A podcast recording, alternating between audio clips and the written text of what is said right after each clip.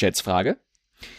Die Dissertation Elch Crash Test Dummy aus Mhm. dem Jahr 2001 wurde mit dem IG Nobelpreis 2021 auf dem Gebiet der Sicherheitstechnik 2022 ausgezeichnet, wie wir alle wissen. Mhm. Äh, wie viele Crash-Tests hat der Konzeptprototyp des Elch-Dummies, der die Grundlage der Arbeit bildete, überlebt?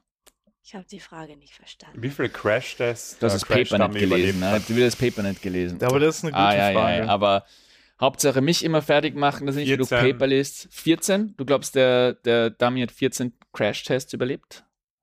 Du hast die Frage auch verstanden? Geht's. Äh, äh, ja, äh, Und es ist ein Elch-Dummy. Genau.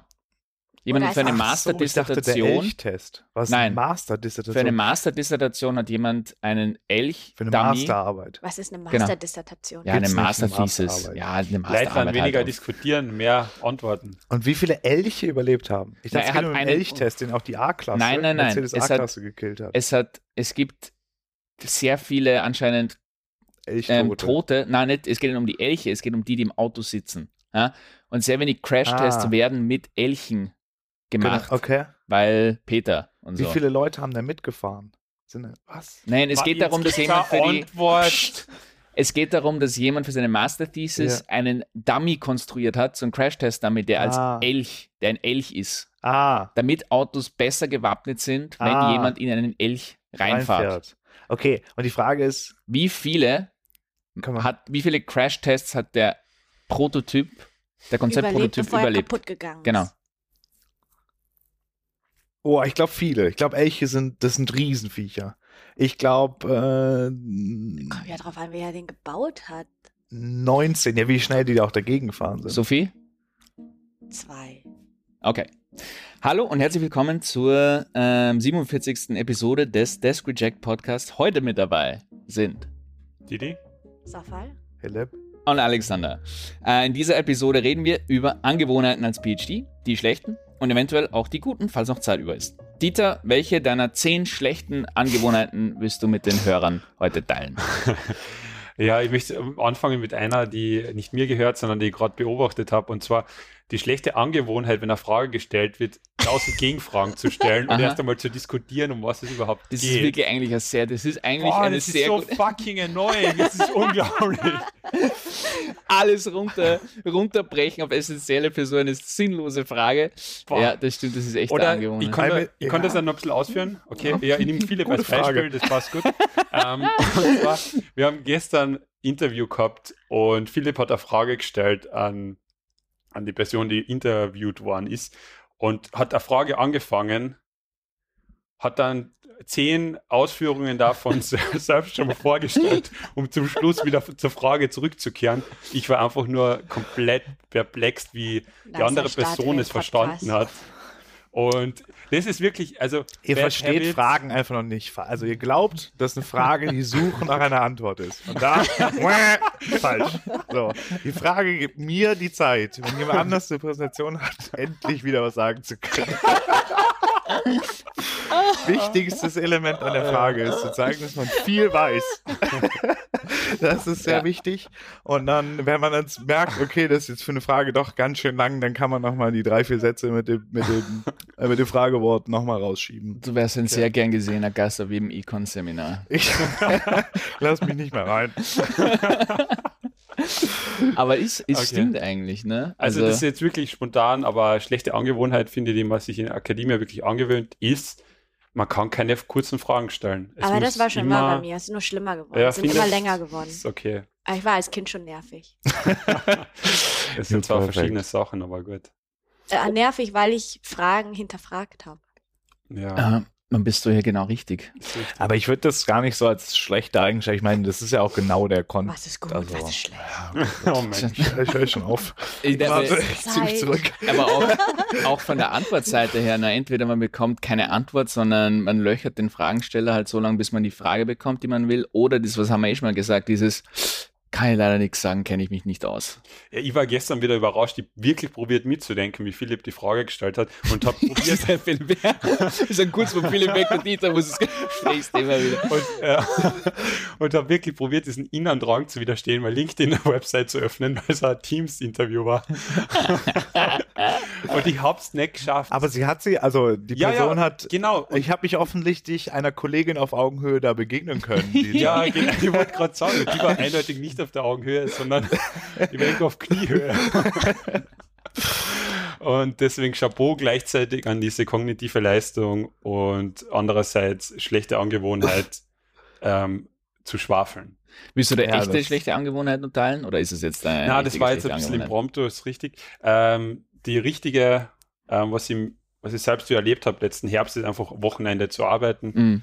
ähm, weil ich finde, das ja ist einfach, hört man so oft von Kollegen, Kolleginnen, so ja, dann haben wir am Wochenende noch das gemacht oder wir haben es dieses Jahr einmal in einem Research-Seminar gehabt, Early PhD, so, ja, und dann am Wochenende habe ich wirklich Zeit daran zu schreiben, an, an dem Paper und dann sind bei mir schon alle roten Lichter angegangen und einen Monat später habe ich das gleiche gemacht. Findet ihr das eine schlechte Angewohnheit? Generell Grenzen. Also meine schlechte Angewohnheit ist, glaube ich, keine Pausen zu machen. Ich meine, du arbeitest ja auch am Wochenende. Ja. Also, gut, schlecht. Das war keine. Frage, das war, das war keine Frage, das war eine Aussage. Ja, ich arbeite auch am Wochenende. Ja. Ja.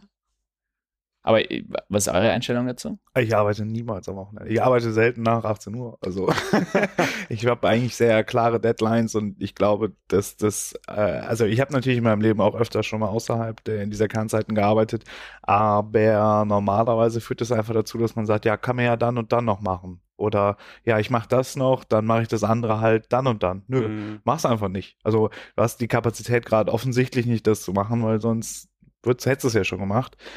Ähm, und das auf die lange Danke. Bank schieben ist halt häufig, ja, tut mir leid, deswegen habe ich ja kurz die Klappe gehalten, aber mir, für mich funktioniert es einfach besser so. Und es ist auch einfach so, der PhD ist ja recht lang, das heißt, wenn ich jetzt am Wochenende arbeite, mich Montag, Dienstag total gerädert und schlecht gelaunt, macht dann noch weniger. Gut, das ist jetzt manchmal sowieso der Fall, aber es wäre noch schlimmer, wenn ich am Wochenende gearbeitet hätte. Ähm, und man schiebt es dann irgendwie nur so auf und nimmt sich Produktivität aus den Anfangstagen der Woche raus. Ähm, für mich funktioniert es besser, einfach klar zu sagen, das sind Zeiten, wo ich arbeite, das sind Zeiten, wo ich nicht arbeite. Aber es ist ja nochmal unterschiedlich, ne? Also du gehst jetzt davon aus, dass man am Wochenende arbeitet, zusätzlich zu dem same amount wie in der Woche. Ich glaube, mir hilft am Wochenende zu arbeiten, weil keine E-Mails reinkommen.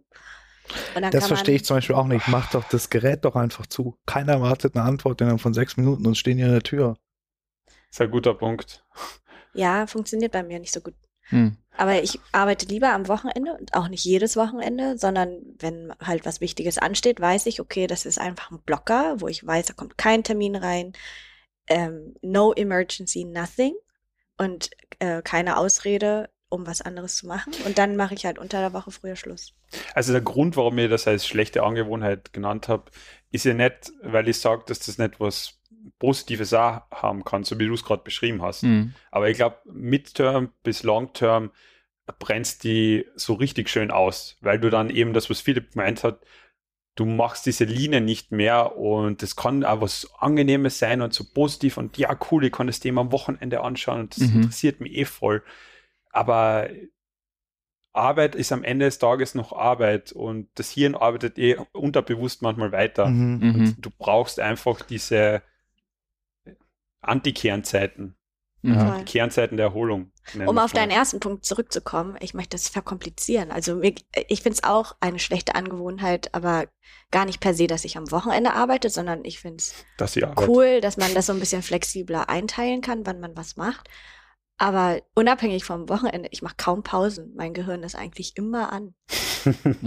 Also es ist echt, also ich, ich, ich gönn mir fast, also ich vergesse oft nach einer Stunde, nach, eigentlich ist ja gut, nach jeder Stunde mal aufzustehen und mal durchzuatmen, mal rauszugehen, mal Tageslicht zu sehen und nicht nur in fünf verschiedenen äh, unorthopädischen Positionen im Sessel gesessen zu haben und weiß ich nicht. Mhm.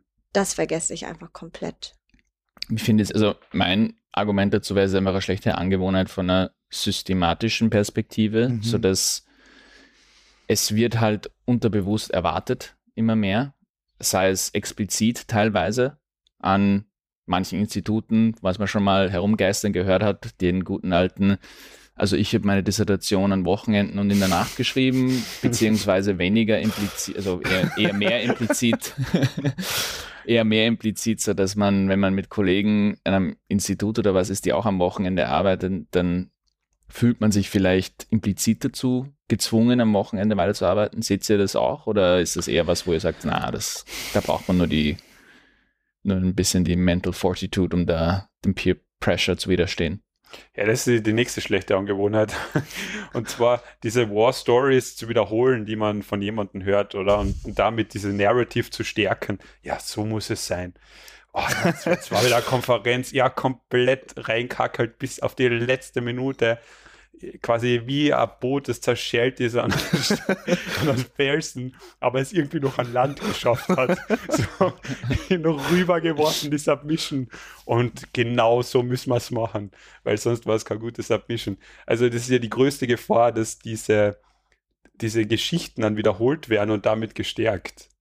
Weil damit den, An, also den Anblick schaffen, dass es das Richtige ist. Es kann, es kann eine Lösung sein, aber es muss nicht die Lösung sein. Ja, also ich, ich muss sagen, ich provoziere jetzt mal ein bisschen einfach, ausnahmsweise. Ähm, ich glaube, dass das immer ein Zeichen dafür ist, dass man die Prioritäten nicht gut setzt, A, und die Grenzen nicht gut setzt. Wenn du A, außerhalb der Kernzeiten arbeiten musst, äh, und das Gefühl hast, dass du es musst. Und wenn du das Gefühl hast, dass du was auf den letzten Drücker fertig machst. Also in den letzten Stunden noch die, die Konferenz, äh, das Konferenzpaper in eine Form gebracht, dass es endlich submittable ist ja, wa warum, warum musst du das jetzt in der Nacht davor machen? Ich meine, das, das Ding ist seit einem Jahr klar, dass das Datum kommt, aber hätte halt auf diesen Punkt zu. Natürlich macht man am letzten Tag das ganze Formatting und so, aber wenn man es bis in die Nacht macht, dann hat man davor offensichtlich die Prioritäten falsch gesetzt. Und wenn man das Gefühl hat, dass man Forschung nur am Wochenende machen kann, warum schaffst du dir nicht die Freiräume und auch die gedenklichen Freiräume, das unter der Woche zu machen, wenn dafür be bezahlt wirst? Ich meine, mit dem, mit natürlich mit der äh, mit der Anmerkung, dass dass ich weiß, dass vielleicht manche Positionen anders strukturiert sind als andere. Dennoch glaube ich, dass es dass es häufig eine Form von Grenzen setzen ist. Es ist eine Grenze zu setzen, dass ein Studi keine Antwort bekommt innerhalb von einem Tag. Es ist einfach nicht zu erwarten von ihm. Es ist eine Grenze zu setzen, dass man zu bestimmten Zeiten nicht erreichbar ist. Und das ist außerhalb der Kantzeiten. Es ist eine Grenze zu setzen, dass bestimmte Tätigkeiten so und so lang brauchen. Und das mal vier, mal fünf ist die Zeit, die ich mir nehme, um diese Aufgabe auch zu tun. Also wenn das einen Tag dauert, brauche ich vier Tage dafür, bis du es zurückkriegst. Und ich glaube, das hat auch viel so mit Auseinandersetzung mit dem Umfeld, Prioritäten setzen zu tun. Und ich glaube, dass es häufig das einem auch ermöglicht, dann lange gute Forschung zu machen. Weil es, diese War Stories sind auch immer Stories, die sind over. Weil das sagt ja auch keiner mehr, das mal immer noch. Ich sitze da immer noch bis mitten in die Nacht und sterbe hier tausend Tode und finde es richtig geil. Sondern das machen die Leute, die es vielleicht kurz machen und irgendwann lernen sie es auch nicht mehr zu tun. Und entweder, weil es andere für sie machen ähm, oder weil sie die Grenzen so für sich gezogen haben, dass sie sustainable Forschung machen können. Ähm, ja, sorry, also das Welcome to my TED Talk. Ähm, aber ähm, ja. das, das muss ich sagen, das ist in, in den letzten Jahren bei mir besser geworden. Ich hoffe, dass ihr nicht häufig auf meine Antwort wartet. Ähm, hm, von Mails. Na, schon lange nicht mehr im Weil ich schicke keine mehr. Siehst du, das ist ja. nämlich genau das Ding. Die Leute hören auf, einem was zu schicken. Ich ähm, glaube, ich würde das vielleicht in also ich glaube, dass das in manchen Positionen und besser, wie du gesagt hast, in manchen Positionen geht es besser ja, als in anderen. Das eine ist die Zusammensetzung von deinem, von deinem, wenn du weiß ich, wenn du extern promovierst, ja, okay, cool, dann musst du halt, hast du dir das so ausgesucht und dann geht es halt nicht anders. Und in anderen Situationen, ich glaube schon, dass es Supervisor gibt noch, die halt dem schon zuschreiben, so dass die, die Montag bis Freitag gehörst du mir und du hast Instituts und Lehre und, und was weiß ich, vielleicht so Projektarbeit zu machen und am Wochenende kannst du gerne an deiner Dissertation arbeiten, aber unter der Woche gehörst du mir. Ich glaube, das gibt es noch. Ja, das gibt sicherlich noch. Und da aber ist dann halt ein weniger eine Frage von, da kannst du halt wahrscheinlich einfach auch keine Grenzen setzen. Da gibt es halt gar keine, dann, dann, setzt, wird, dann werden dir die Grenzen gesetzt. Ähm, aber grundsätzlich wird das wahrscheinlich schon zutreffen. Ne? Also aber ja. ich glaube, das ist doch häufig auch eine Funktion davon, wie viel Einblick hat denn der Vorgesetzte, die Vorgesetzte in die eigene Arbeit. Viel ist doch eigentlich auch unsichtbar und dann auch so zu machen, dass es halt in die Zeit reinpasst, die dafür vorgesehen ist, nämlich vielleicht ein Drittel, zwei Drittel der Gesamtzeit. Und Du, du misst es als Supervisor einfach an der Arbeit der anderen Personen. Wenn du ein großes Institut hast und du siehst, dass äh, Frank und Herbert äh, kriegen Oh, so Herbert, ja, Dummstreber. Richtigen Arschlöcher, die kriegen aber halt so viel gebacken und machen so viel für die Lehre und machen so viel fürs administrative Zeug. Und äh, Hannes ähm, kriegt das einfach nicht auf die Reihe, weil er sich persönlich Grenzen gesetzt hat. Dann kann das auch mal schnell dazu führen, dass Herbert mehr FaceTime äh, mit Supervisor bekommt, wie Hannes, der sich Grenzen gesetzt hat. Weißt du, also rein unsichtbar, klar, auf einer, wenn Ja, du ein super ja, ja, bist und alleine bist, dann geht's, aber wenn du auf einem Institut bist, wo zehn Leute sind und alle geben sich diesem System hin und es gibt keine Collusion unter den zehn, wo sie sagen, wir arbeiten alle zwei Stunden und sagen, wir haben ganz viel gearbeitet. Ja, das stimmt. Ähm, also du kannst das schon so Prisoner Dilemma mäßig richtig geil ähm, als also Supervisor bildet, machen. bildet Banden. Bildet, bildet, Bildet Banden, Banden. und tut so, als Tipp. eben viel mitmachen. Tipp Nummer eins. Bildet, äh, bildet Banden, macht äh, irgendwelche illegalen Absprachen untereinander ähm, und Cheat wirklich, wirklich sehr, sehr, sehr krasse Strafen ausmachen, würde ich sagen. Also wirklich körperliche Peinigung, hat falls jemand, weil sonst funktioniert. es halt nicht. Wenn, wenn einer nicht, wenn einer von den zehn glaubt, ähm, die Der 10 ist Konsequenzen sind, viel, das ist halt das Problem. man muss doch ja. ein Exempel statuieren. Es muss halt wirklich ja, jemand wirklich da müssen, irgendwie so. da müssen Kniescheiben springen. Genau. ähm, jetzt haben Ah, wir eh schon, jetzt Okay. haben wir schon beim, beim ersten ziemlich hängen geblieben, ähm, bevor die Sophie abhaut. Äh, was ist denn deine schlechte Angewohnheit, die du mit den Zuhörern teilen willst? Oder die dir aufgefallen ist? Muss ja nicht mal deine sein. Na, keine Pausen machen. Keine Pause Das machen. war Okay, das meine kann man auch gut. für heute. Okay, aber das passt ja dann äh, ganz gut Ja, rein. aber ich finde, das passt ja auch zu dem Thema Grenzen setzen. Und ich weiß, dass es ein ganz großes Thema ist für mich. Und ich finde es gut, dass es einen TED-Talk gibt, den man sich jetzt anhören kann, immer wieder. Und dann halt sich die Augen rollt und so, Oh. da, in welchem Paralleluniversum lebst du denn? Weil für mich ist es einmal schwierig, weil, so wie du sagst, Stevie, es gibt dieses Narrativ irgendwie dann doch im PhD.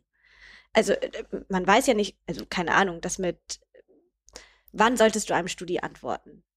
Am besten erstmal gar nicht. When in doubt. Ja, ist zum Beispiel don't. nicht so der Narrativ, der in meinem Umfeld so, äh, Nee, nee, also es ist auch geheim. Also das, das natürlich ist, ist das, also wenn ich jetzt gefragt werde, dann sage ich sowas wie, die Studierenden kommen zuerst, dann kommen Co-Autoren und dann kommen Familie und Freunde. Sowas sage ich dann. Ja, das stellen wir Aber, nur mal raus, oder? ja. Ja. Ähm, nein, ich meine, ich provoziere natürlich, natürlich antworte die Studierenden auch, aber es kommt halt auch sau oft vor, dass ich es nicht mache. Und die melden sich halt dann nochmal oder halt auch nicht mehr. voll, das sage ich Studierenden auch. Und ich weiß auch, dass ich, man muss auf so vielen Ebenen einfach Grenzen setzen. Es ist ja nicht nur ein Studierender. Man hat dann 50 Studierende, dann schreiben noch 10 bei einem Master- oder Bachelorarbeit und Ja, das sind auch Jesus. zum Beispiel schon zu viele.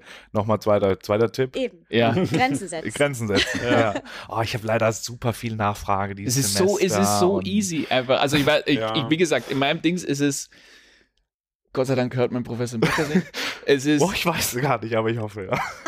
wirklich, ich sage nicht, dass ich das tue. Ich sage Ja, nur rein man hypothetisch, könnte, ist gut. es, man könnte, man könnte, jetzt nehmen wir mal an, man hat gar keine Bacheloranden oder Masteranden. Man Ja. könnte rein theoretisch schreiben, sieht gerade ziemlich eng bei mir aus.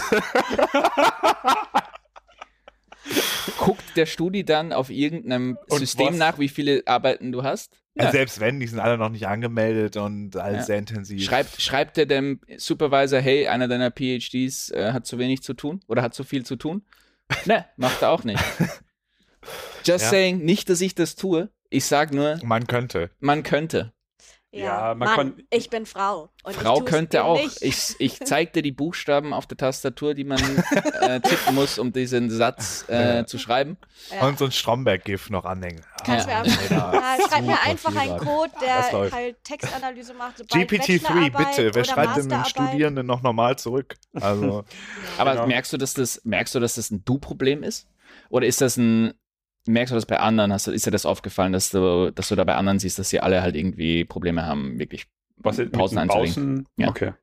Ähm, okay, jetzt bin ich komplett wieder. Also generell, ja, alles ist ein Ich-Problem.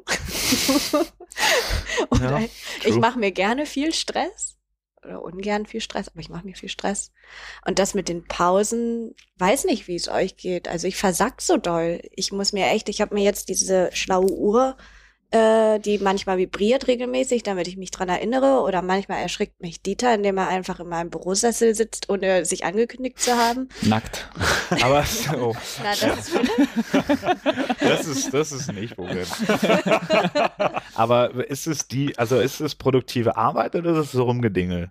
Da würde ich mich auch nicht beschweren. Dann würde ich das Gefühl, das ist eigentlich was Gutes, oder nicht? Nee, ist auch produktive Arbeit. Aber ich weiß nicht, wie es euch geht. Ich komme dann nach Hause und bin komplett fertig, weil ich nicht gemerkt habe. Oh, ich mache super viele Pausen und bin trotzdem super fertig. Ja. Also, Okay. ich glaube, es ist einfach auch being oder nicht dirty. Äh, Also richtig bewusst Pausen mache ich auch viel zu wenig. Ich, ich erwische mich halt dann, wo ich, weiß ich nicht, auf irgendeiner Website hängen geblieben bin und dann vier Types weit, weiter, äh, vier Types weiter eine halbe Stunde verbracht habe, wo ich mir eigentlich am, irgendwie am Tag vorgenommen habe, dass ich dies und dies und dies mache. Und statt dass ich dann eine bewusste Pause mache, lenke ich mich so halb, so, nee, nicht mal halb, 10% produktiv ab und komme dann erst recht wieder in Stress, weil ich weder meine To-Do-Liste gemacht habe, noch Pause gemacht habe Ja. und dann auch ein ähnliches Ding habe. voll. Also ähm, aber so richtig, auch Ablenkung, ne? Also ich bin nicht nur produktiv. Aber ich glaube, das ist so ein Ding vom Einzelbüro. ja, dieses bewusst wirklich so, bewusst dieses anders. Pause machen, Ja. dass man dann einfach sagt, zehn Minuten, das habe ich am Anfang ab und zu gemacht, dass ich wirklich so zehn Minuten oder was rausgegangen bin. Das mache ich gar nicht mehr. Das ist aber viel besser, oder? Es Schlimme ist ja, wenn man quasi eine Pause macht und dann zum Beispiel weiter browst. Weil Ja, das, dann- genau, das, ja, ich. das, das ja. ist dann so meine Pausen, wo ich halt so, Das ist überhaupt nicht er nicht- erholsam. ja, eben, das ist halt das Dumme, weil Ja. man, wenn man so drinnen ist, so man hat, also ich habe noch so viel zu tun, das heißt komplett Pause machen, Mm. traue ich mich unter Anführungszeichen nicht. Aber dann mache ich es irgend, also äh, bin ich weder aber die meiner Do-Liste noch mache ich Pause, Ja. sondern bin in so einem Mittelding drin und bin dann do- dreifach, aber ich krieg, also ich krieg das auch nicht hin, muss ich auch sagen. Also dass ich wirklich voll fokussiert arbeite und dann Pausen mache, bewusst, pff, na, forget Kannst du dir da gute Grenzen setzen, Philipp? Du Ja, da geht. Nee. zum Also ich gehe, ich mache recht viele Pausen, ja. Also ich gehe halt ein bis zweimal am Tag halt raus. Das ist schon, das Meistens ist echt auch gut. nicht alleine. Ähm, und deswegen genieße ich es eigentlich, wenn ich in so einem Deep Work Modus bin, einfach in Ruhe schreibe oder programmiere, dann habe ich auch nicht das Der, der Bedürfnis fühlt sich, also der hört sich, wenn man ihn so zuhört, hörst du dich so ausgeglichen So an. tief entspannt. Deswegen, Ja, was ist deine halt schlechte. Angewohnheit, die dir aufgefallen ist? Oh, ich komme jetzt richtig. Nein, das ist jetzt äh, müssen wir mich eher Sophie noch vorher mit der guten Angewohnheit abhaken. Hab keine. Ich hätte mal gesagt, die guten können wir schön im Rapid Fire, damit die Folge nicht so lang Rapid wird. zum Fire. Okay, ähm, ja, schlechte Angewohnheit von mir ist, äh, ich habe in eine etwas andere Richtung gedacht und habe eher in die Richtung gedacht, dass äh, ich Ich bin mich zu geil. Ich hau zu viele Papers raus, das ist echt der Wahnsinn. Diese Leute fangen an, mich nicht mehr zu mögen, weil ich zu erfolgreich bin. Das ist einfach sehr unangenehm. Ähm, nee, also das, was mit mir jetzt im, also ich- eher angewandt äh, Richtung Paper schreiben, ist, dass ich ähm, was zusammenfassen musste, was ich, während ich das gemacht habe, also es geht die Empirie zu, zu erarbeiten und diese auch aufzuschreiben und sie nicht nur im Code zu dokumentieren, sondern wirklich sie zu schreiben. Weil das hat mir dieses Mal, glaube ich, drei, vier Wochen einfach gekostet, wieder zu verstehen, was ich tue. Ah, ja. Das ist einfach, es hätte so viel einfacher gewesen, es einfach kurz runterzuschreiben, die kleinen Berechnungen dann, wie groß das N, bla, bla, wie viele Controls, whatever, und auch diese ganzen Tabellen dann am Ende einfach zu machen auch, äh, das ganze, ähm, die ganze Auswertung und so, und das dann auch sauber zu dokumentieren, dass man Hakel dran machen kann. Stattdessen habe ich mehrere Projekte, die so halbfertig sind, wo so die ganze Empirie dann ist und wo die Codes halt einfach so, der Code halt einfach so rumliegt und ich weiß selber nicht mehr. Ich muss mich richtig einarbeiten, um das dann in geschriebenen Text umzuarbeiten. Und das ärgert mich sehr. Und du hast es heute noch gesagt, du hast quasi jetzt gerade was submitted bei einer Konferenz und bist nochmal zurückgegangen, hast die Sachen sauber abgelegt, dokumentiert und, und so. Und das, das ist eine ganz schlechte Eigenschaft von mir. Sachen einfach auch Ja, dann so aber halb ich, hängen zu ich glaube, da ist echt so, das lernst halt erst im PhD oder wenn jetzt neue Projekte anfängst, dann machst du es auch anders. Ja, ja, und halt mehrere Projekte gleichzeitig zu managen. Und man, also es Ja. ist so krass, wie viel man zwischen den Projekten vergisst, Ja. nicht mehr checkt, ähm, gedacht hat, was man schon gemacht hat. Ich mache so eine kommentierte Version auf von einem Paper und so, ja, Moment, die habe ich eigentlich alle eingearbeitet. Habe ich sich, habe ich offensichtlich nicht, weil es gibt die eingearbeitete Version nicht. Aber in meinem Process Flowchart ist auf jeden Fall, sind diese Kommentare schon eingearbeitet. Also, das ist eine ganz schlechte Eigenschaft von mir, dass, ich, dass das alles so auf ein Projekt ausgelegt ist, äh, wo ich immer alles gleichzeitig vor Augen habe. Und dann funktioniert es. Und sobald das parallel laufen muss, funktioniert es überhaupt nicht. Und da muss ich mir echt auch was anderes überlegen. Aber ich finde, das ist auch so eine Sache eben im PhD. Wenn ich denke, was ich schon programmiert habe und so, was komplett für die Tonne war oder so Sideways, die ich genommen habe für Papers, die absolut nicht, also wo einfach sehr viel Arbeitsumfang reingegangen ist, aber leider überhaupt nicht in einem Paper resultiert. Ja. Und dafür kriegst du halt auch nada, also Mhm. kriegst du gar nichts dafür. Aber das lernst halt erst, oder? Wärst viel ähm, fokussierter und ich glaube, wenn jetzt ein neues Research Project startet wird, dann müsste ich genauso, oder wäre auf jeden Fall besser darin und ich glaube, jeder von uns. Ich glaube aber auch, dass das, also das glaube ich, ist ja nicht nur ein Du-Problem, sondern das mit dem, mit dem ähm, Dokumentieren und so, das, ich glaube auch eine Sache eben, wenn wir wieder zurückkommen auf was Breiteres, ist generell in der Forschung ähm, liegt, dass man schnell mal das Gefühl bekommt, man hat ein Gehirn von einem Sieb, weil man sich nicht mehr erinnern kann, was man da eigentlich geschrieben hat. Ich glaube, ohne dass ich jemals in IT-Bereich gearbeitet habe, aber dass du da durch die Accountability da schon stringenter gezwungen bist, zwischen Sachen halt gut zu dokumentieren und immer wieder zu reporten und dann immer wieder ein paar Standards irgendwie zu haben und Best Practices zu lernen. Und in der Forschung bist du halt da einfach quasi bist du alleine meistens, außer du hast es wirklich mit einem Co-Autor, den du halt immer wieder, der hierarchisch über dir ist, den du alles rechtfertigen musst. Ich glaube, das ist schon was, was irgendwie in, äh, in der Forschung und vor allem in, äh, am Anfang auch eine schlechte Angewohnheit ist. Einfach mal, einfach einmal alles irgendwie machen. Hauptsache zum Schluss steht irgendwas. Hauptsache zum Mhm. Schluss kann man Tabelle machen oder so. Die haut man dann irgendwo rein und aber leider zwangsläufig musst du oft ein halbes Jahr wieder zurück. Mhm. Und das ist mir auch schon mal passiert. Ich habe auch einen Riesencode nochmal schreiben müssen, weil er nicht mehr funktioniert hat. ja. Weil irgendwo ich irgendwas eingebaut habe, irgendeinen Zusammenhang, dass das dann immer funktioniert hat und ich habe nicht verstanden, wie das gehört und habe es alles neu schreiben müssen. Was auch eine Arbeit für nix war. Ähm, aber genau, also ich denke auch, dass das was, was. Aber besonders auch dann dieses Transformieren von diesem Code, von den Ergebnissen, bla bla bla, auch tatsächlich in Text, dass dann auch irgendwie ein Ja. Paper rauskommen kann, also zumindest ein Paper-Bruchstück, was man irgendwie wiederverwenden kann. Ich benutze heute noch Textabschnitte von ganz vom Anfang, Mhm. weil ich den ganzen Quatsch, den ich mir mal ausgedacht habe, auch wirklich aufgeschrieben hätte, wäre ich A besser im Schreiben, als ich bin, und B hätte ich auch einfach viel mehr, was irgendwie noch. Aber das- ChatGPT reinhauen. ja, Aber genau. das zirkelt ja wieder zurück zu Grenzen, finde ich. Weil das ist auch ein Problem, dass man so viel lernen kann und so viel Hm. mehr besser machen kann und so viel mehr optimieren kann, weil man einfach parallel 500 Projekte hat, die Mhm. nicht nur Mhm. Forschung sind, sondern auch Lehre und Admin. Und man Mhm. kann alles besser machen, optimieren. Und da dann halt die Grenze zu setzen, so, so ne, 18 Uhr, ich gehe jetzt. Mhm. Ja, ja. Und auch, genau, auch dieses so, verstehe ich nicht, ist mir auch wurscht. Ja, genau. Wirklich. Experimente check ich einfach nicht. Ja, und Auch. einfach klar, einfach Okay, und bye. auch klar zu sein, so, dafür checke ich was anderes gut. Und Experimentalmethodik checke ich überhaupt nicht und will es auch nicht checken, weil dafür hole ich mir einen Co-Autoren rein. Ja.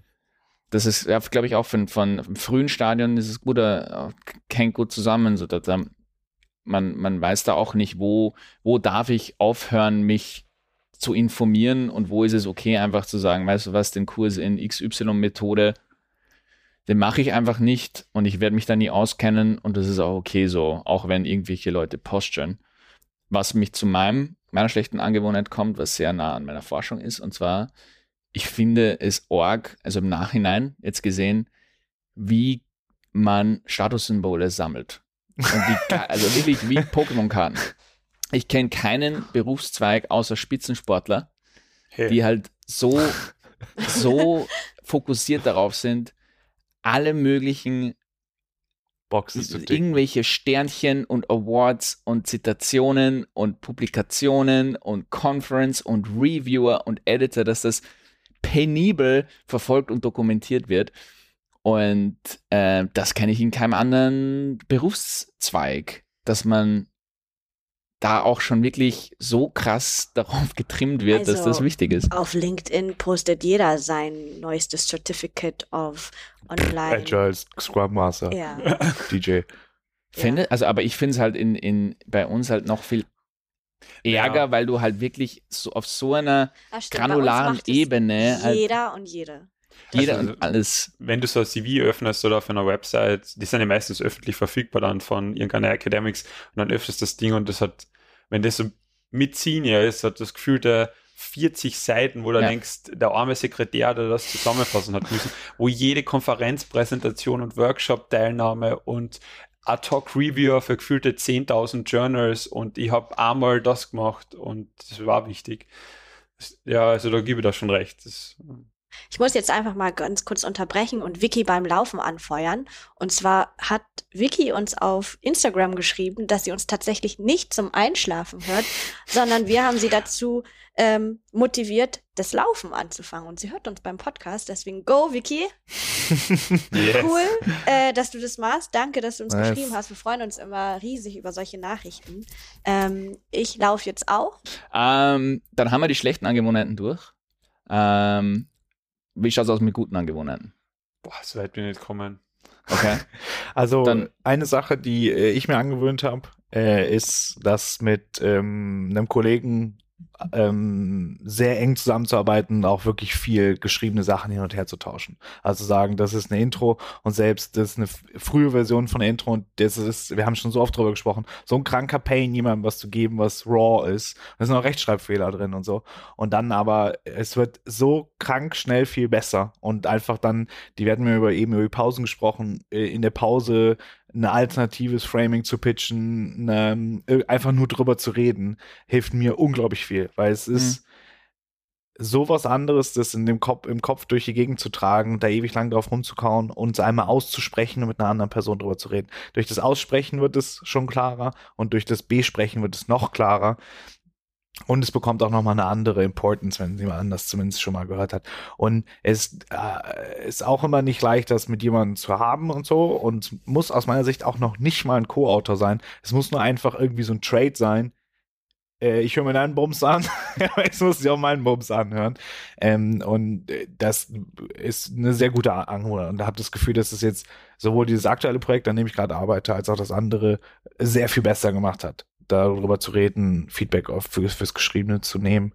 Ähm, genau, also auch schon hundertmal gehört, aber irgendwann macht man es dann. Das funktioniert sehr gut, finde ich. Finde ich schon. äh, Finde ich auch, dass es was Uniques ist, wenn man, wenn man mal dahin kommt, dass man sich nicht mehr dauernd anscheißt, dass wenn man irgendwas teilt, dass man dann kritisiert wird. Ähm, in der Privatwirtschaft lernt man das, glaube ich, nicht so gut, dass man sich halt so traut, anfänglich, also oder wenn man halt alles irgendwie herzeigen, erst wenn es perfekt ist, weil man, weiß ich nicht, könnte man irgendwie Ah, ausmanövriert werden Weiß ich nicht. wenn man selber glaubt. Aber hier ist es stimmt, also dass man sich dann mal an den Punkt kommt zu realisieren, boah, Alter, wie viel das einfach bringt, wenn ich einfach meinen meinen groben Scheiß früh teile. In den seltensten Fällen führt das zu negativen äh, Und es killt halt auch Ideen, ne? Also wie viel Scheiß trägt man so mit sich rum mit, ja, das wäre ja auch mal eine geile Idee. Und dann erzählst du es, es ist weder besonders interessant, noch ist es, oder dem fällt dem auch noch, oder fällt dem Kollegen oder der Kollegin vielleicht auch noch ein, ja, das gibt's ja, ist ja wie das und das. Also ja, stimmt voll, ja. Start-Down-Perspektive. Start down, schön Start down, genau. Mir wäre, also ich hätte dann, das, wär, das ist eigentlich ein guter Punkt, in die Richtung geht's gar nicht. Das, das wäre vielleicht sogar schlau gewesen, sich in die Richtung zu überlegen. Ich habe mir eher gedacht, eine coole Angewohnheit, die ich bei vielen sehe, ähm, wofür Philipp auch ein Paradebeispiel ist, ist irgendwelche Sachen neben der Arbeit coole Sachen anfangen. Mhm. Also ich kenne aus meinem Freundeskreis die allerwenigsten, die über ähm, Bouldern hinausgehen, ähm, seitdem sie äh, angefangen haben, irgendwie in die Arbeit einzusteigen. Aber es, ich höre von, von vielen irgendwie, keine Ahnung, dass du zum Musik machen anfängst und auch schon irgendwie mit, mit Mikrocontrollern gearbeitet hast und dies und, und Programmieren gelernt. Und ich habe, ohne den PhD hätte ich nie im Leben den Schritt wirklich ernsthaft gewagt, Leute zu überzeugen und, und mitzureißen für einen Podcast. Und ich meine, du bist ja eh schon ausgelastet mit allen möglichen Sportarten. ähm, also bei dir war es, es, es hatte das die, die Forschung wirklich ausgelöst, aber gefühlt, keine Ahnung, ich weiß nicht, ob du das in so einem Intensitätslevel nebenbei machen würdest, wenn du in einem 9-to-5-Bürojob ähm, wärst, keine Ahnung. Aber auch bei anderen Personen, was man dann so hört, dass die halt, keine Ahnung, irgendwie irgendwelche interessanten Sachen halt einfach anfangen. Das finde ich, ich glaube, das ist bei vielen schon so ein Ding, was in dem PhD oder in der Forschung passiert, dass man sich dann was, was Interessantes raussucht. Das muss auch nicht mal produktiv sein. Ich habe mich, ich glaube, ich hätte auch keine D&D-Gruppe angefangen. ja. Oder ich hätte auch nicht angefangen, wieder Magic zu spielen, was halt, Aber ich, ich also äh, äh, ich finde interessanterweise bleibt ja dieses, also wenn man was Neues lernt, ist ja besonders dieser Anfangsteil von der Learning Curve besonders spannend. So, man setzt sich neu was auseinander und Sachen klicken auf einmal, man versteht Dinge und das ist super rewarding. Und das hat man im PhD, besonders am Anfang, aber irgendwann wird es auch ein harter Grind. Und man muss einfach immer wieder dasselbe machen und man muss ja diese letzten letzten 20 Prozent mit, ach, mit verdammten 80 Prozent der Arbeit ja auch noch irgendwie durchwarten. Und ich finde, das fand das einfach irgendwann sehr unbefriedigend. Und trotzdem muss man ja dranbleiben. Und wenn man halt in der, grundsätzlich der ja einen Spaß dran hat, das hat man hoffentlich, wenn man ein PhD macht, dann kann man sich im, in, der Pri in der Privatwirtschaft, im Privatleben halt einfach neue Sachen neu anfangen und durch diese geile Anfangs-Learning-Curve durchgehen, die frühen Gewinne mitmachen. Und wenn es dann irgendwann stressig wird, hört man halt wieder auf. Ja. Weißt du? Irgendwann kann, bestellt sich halt einfach für 170 Euro Mikrocontroller-Bums aus dem, aus dem Internet und hofft, dass die Freundin halt nicht komplett killt. Und wenn es da keinen Spaß mehr macht, macht man es halt nicht mehr, weil es halt ein Hobby ist. Du musst ja. halt nicht. So, und das, das, das finde find ich, das gibt mir viel Freiraum, irgendwie stupide in der Forschung, weiter zu stupide in Anführungszeichen, aber in der Forschung einfach weiter das zu machen, worauf man sich halt spezialisiert hat. Wenn ich halt eine, in, der, in der Freizeit halt Sachen ständig neu anfangen kann, auch wieder gehen lassen kann. Ja. Ähm, ja. Ich glaube auch, du, das, wo du es erwähnst, ich glaube, durch diesen Grind im PhD baut man auch so einen gewissen Level an Resilienz auf, wo man vielleicht auch gar nicht so früh aufhört, ja, ja, etwas voll. zu machen. Normalerweise, ähm, was man ohne PhD, ohne diesen richtigen Grind, wo man vielleicht schon viel früher, was halt nach der ersten, nach dem ersten, ähm, nach der ersten Einheit im Udemy Programmierkurs hast ja, du schon längst aufgehört.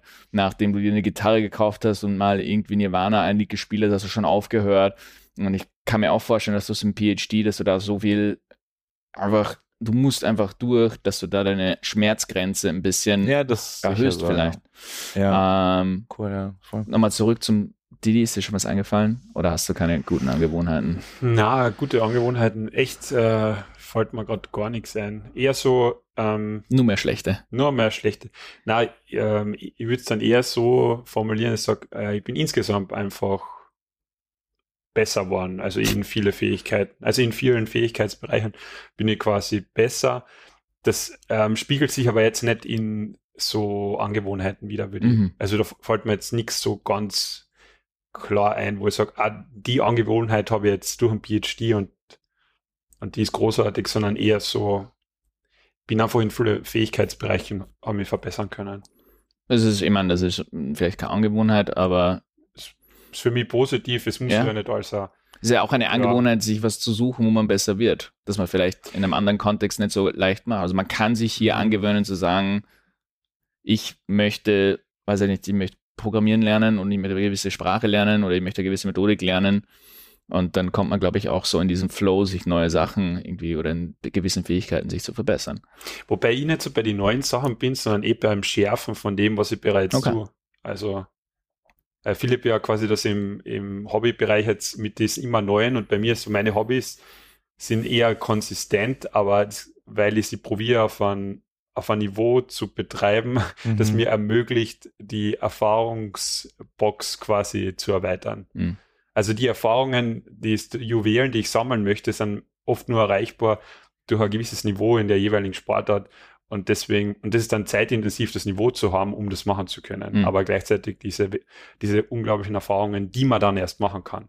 Aber sind es dann, sind es für, für dich Wettbewerbe oder sind es spezielle, also Leistungsniveaus? Also jetzt ganz konkret, also so weil es Winter ist und es gut dazu passt, ja. das Skitouren gehen. Ja. Und es gibt einfach so viele Touren, ähm, die machen möchte oder die so faszinierend sind, wo ich weiß, da wir einen großartigen Tag draußen haben, da wir meine Grenzen ausloten und die kannst du mit Freunden machen, mhm. aber ich kann es nur machen, wenn ich wirklich darauf vorbereitet bin. Ja, ich kann jetzt nicht da in Wien umsitzen und dann am Wochenende sagen, ja, jetzt wäre irgendwie geil, sondern mhm.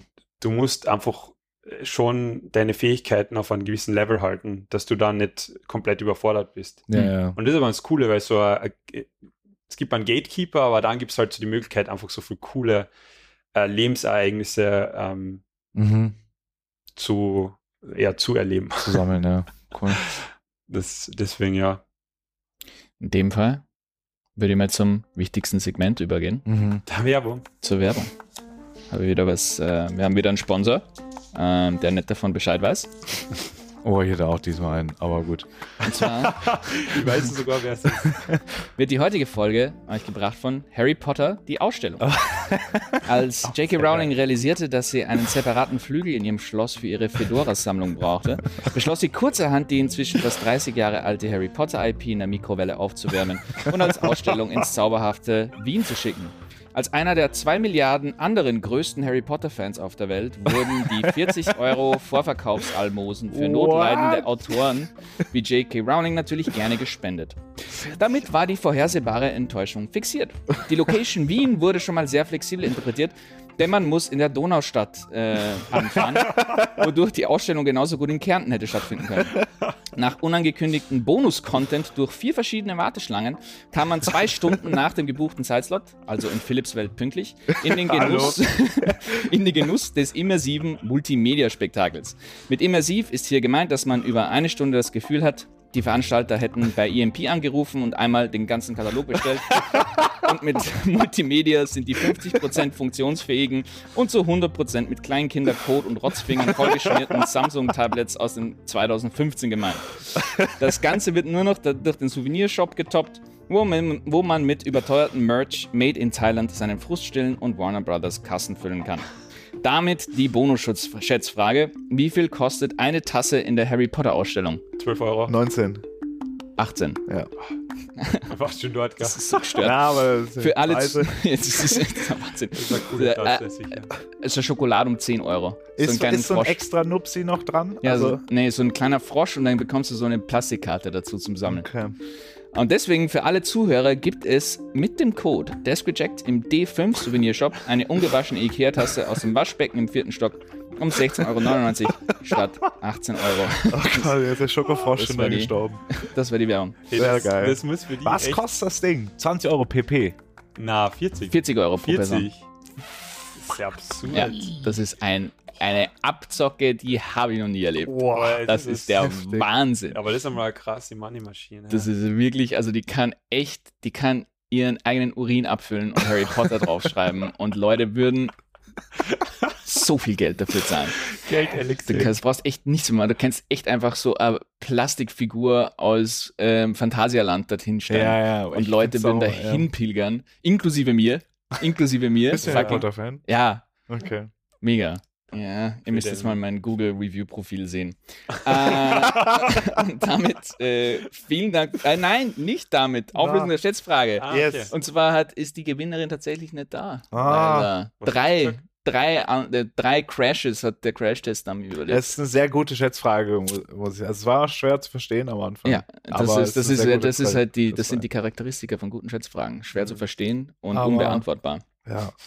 Ähm, ich habe den Autor nicht aufgeschrieben, aber ich glaube, so viele ähm, Elch, ich habe den Das Problem ist, es gibt Elch-Test. Moose-Test-Dummy. Ja, ja, Den ja. Elch-Test, wo du so einem Mm, Elch stimmt, ausweichen ja. musst und da ist die A-Klasse irgendwie 298 oder so dran gescheitert und dann war es ein riesen Aufreger. Ich musste auch meine zwei A-Klassen verkaufen. Aber Nachdem, Alter, nach, also wenn nachdem, die, wenn die Zuhörerinnen Nur mehr Zuhörer deine Schal sehen könnten, dann wäre das Ganze es nochmal einen anderen Comedy-Effekt. aber vielen Dank fürs Zuhören. Folgt uns auf Instagram, Face, nein, nicht Facebook und Twitter. Äh, wenn euch der Podcast gefällt, abonniert uns auf Apple Podcasts, Spotify, Overcast und überall, wo es Podcasts zu hören gibt.